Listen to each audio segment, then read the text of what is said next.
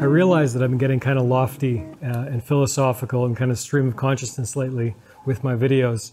So I thought it was about time to offer something a little more practical and very, very simple that you can use immediately if you're struggling with retroactive jealousy. So in today's very short video, I'm going to share three practical, very useful tips, very simple tips that you can use to start dealing with retroactive jealousy triggers. My name is Zachary Stockill from retroactivejealousy.com, and since 2013, I've been helping men and women from all over the world overcome retroactive jealousy, overcome obsessive jealousy, and often save their relationships. And if you'd like to work with me one on one or you'd like more information about my work, please visit my website at retroactivejealousy.com. One of the reasons I sometimes shy away, at least in these free YouTube videos, I sometimes shy away from offering practical tips and tricks, or at least I'm more drawn to talk about the deeper topics, is because I'm, I'm wary of leaving any retroactive jealousy sufferer with the impression that all you need is the, the quick tip, you know, the quick hack that'll immediately change your life. You know, there's a lot of charlatans in this space, and a lot of people saying saying that you know, give me your money and I can heal you in three hours or something like that. And I don't want to leave anyone with the impression that you know immediately that'll solve your problem. I wish it did, but it doesn't. I really believe that you need to tackle the core underlying issues, perspectives, limiting beliefs. You need to really dig up a lot of the subconscious muck that you're probably carrying around with you and that is likely spurring on your retroactive jealousy. In essence, you need more than the quick tips to really beat this problem for good. That said, of course, all the practical tips, tricks, exercises can be enormously useful. There's loads of them in my online courses in particular. There's loads of this stuff. Of course, I really value this stuff. And that's why I wanted to share this video with you today, presenting three very practical tips that you can use the next time you encounter a retroactive jealousy trigger.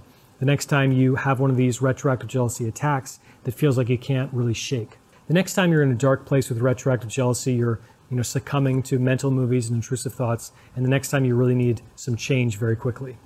My first and most important tip, number one, is to remind yourself that this is irrational. This is not real. This thought you're having does not represent reality. This thought does not represent a thought that needs to be interrogated, that needs to be seriously examined. If you're watching this video, if you've been struggling with retroactive jealousy for a while, my hope is that you've got very clear on what are deal breakers and what are not. What are genuine red flags in your partner's past and what are not. What is a genuine conflict in values and what is not. What is rational, rational, and what is irrational. Hopefully you have this perspective by now. And if you do have this perspective and all of a sudden you have an attack or you know some intrusive thoughts pop up or you start having a mental movie of your partner's past, you can immediately remind yourself, this is not me, this is RJ. Or if you prefer, this is not me, this is OCD. If you're alone, you can even say it out loud. This is not me, this is RJ. This is not rational. This is not a genuine threat that I need to be paying attention to. Even though my brain might be having kind of a fear response, a threat response, telling me to watch out for something, in all likelihood, this is actually your brain misfiring. This is a biochemical imbalance in your brain that's causing this. It's not real. It doesn't represent or reflect reality. It's not worth digging into. It's not worth ascribing any more significance to. It's simply a thought, a cloud in the sky passing overhead. It's not real. It's not important. And fundamentally, it doesn't represent you and who you truly are deep down. It's not worth it. It's not me. It's RJ. My second tip is to change your physical state somehow. What am I talking about? I'll let you know. So, frequently, when someone's struggling with retroactive jealousy, they've built up a pattern in their body and in their brain. So, there are similar patterns of behavior that happens to their body every time they get a mental movie or an intrusive thought.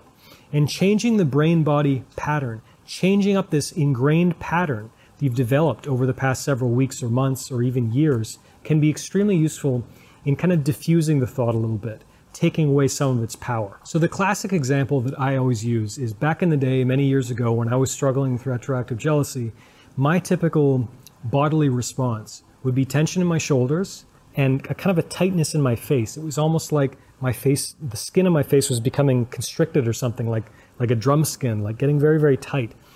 And this would happen over and over and over again. Every time I'd get a mental movie about my then girlfriend's past, or every time I'd get an intrusive thought about her past. And it took me a while before I realized that this was happening pretty consistently. I started paying attention to my body. I started practicing observation, as I talk about all the time. I started practicing observation. I realized that my body was reacting the same way every time I had one of these, you know, intrusive thoughts or mental movies. So what I started doing was deliberately changing my bodily response. For me, this involved shaking my shoulders a little bit and kind of stretching out my face, getting to feel normal again, and also, crucially, taking a very deep breath in through my nose and out through my mouth. A very deep breath. When I say a very deep breath, I mean the bottom of your tummy should kind of rise a little bit. You should feel the very bottom of your lungs filling up. That's when you know you're breathing very deeply. And what this does, when you combine changing your physical state, just doing something to kind of change your physical state, even if it's very subtle, and taking a very deep breath, is immediately it calms the body down a little bit. It tells the body on a deep level, particularly the deep breath, everything's okay here. There's no real threat. There's no real thing to be concerned about or worried about. This is irrational. It's all good. And you're actually telling your body this on a very primal, deep level. There's a reason people tell you all the time just take three deep breaths. Take a few deep breaths, you know, before you proceed when you're having a stressful time. It's because it's helpful. It works. It tells your body at a deep level that there's no real fear. You have nothing to worry about. Everything's cool. Getting more oxygen into your bloodstream actually helps to calm you on a deep level.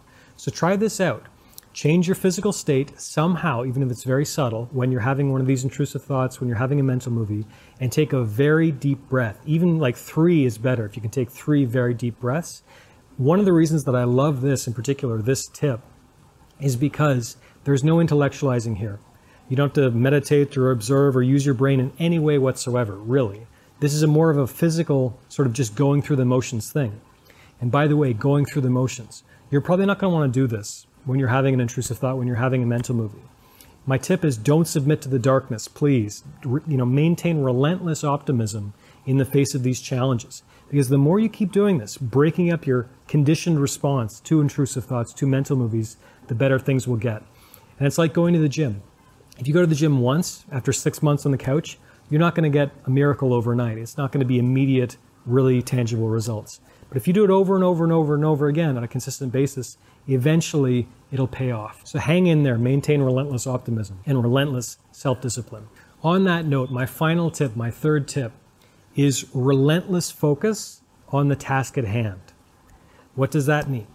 I mean, if you are in the middle of having a date with your, let's say, your girlfriend, and you have one of these thoughts, you feel that response, do tips one and two, and then immediately Bring your focus back to the date, back to this gorgeous woman in front of you who you're having dinner with, or whatever the case may be. Relentless focus on the task at hand. Another example let's say you're at work, you're trying to get some office work done, and you have one of these mental movies, and you think, oh no, it's back, and blah, blah, blah. You start, you know, the narrative starts in your head. What if I never escape from this? What if I always feel this way? I hate thinking about this. I hate feeling like this, yada, yada, yada. Do tips one and two, and then immediate, relentless focus on the task at hand. And when I use the word relentless, I mean it. Because initially, this might be difficult. Initially, okay, let's say you go back to your work for one or two minutes, bam, the intrusive thought comes back. Da da da da da, go through the tips, and then again, relentless focus on the task at hand. Two minutes later, bam, another mental movie. Breathing deeply, everything's cool, everything's fine, this is irrational, it's not me, it's RJ, etc., etc., and then relentless focus on the task at hand. When you do this over time, eventually, if you stay incredibly disciplined with this process, eventually your brain will get bored of the retroactive jealousy, of the intrusive thought, of the mental movie.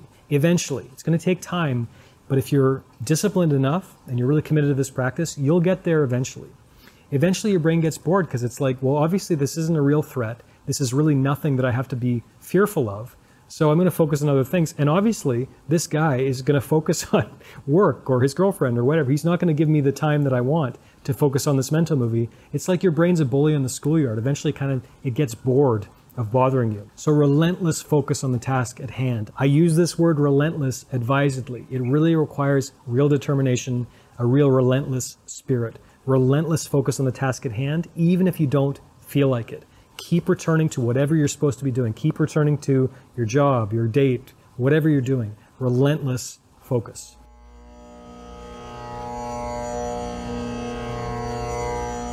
Thanks for listening to the Zachary Stockill podcast. If you enjoyed this podcast, please be sure to subscribe and leave a rating and review on Apple Podcasts or your podcast app of choice.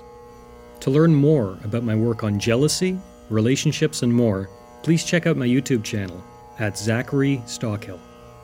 For information about my online courses, books, and coaching service, please visit my website at retroactivejealousy.com.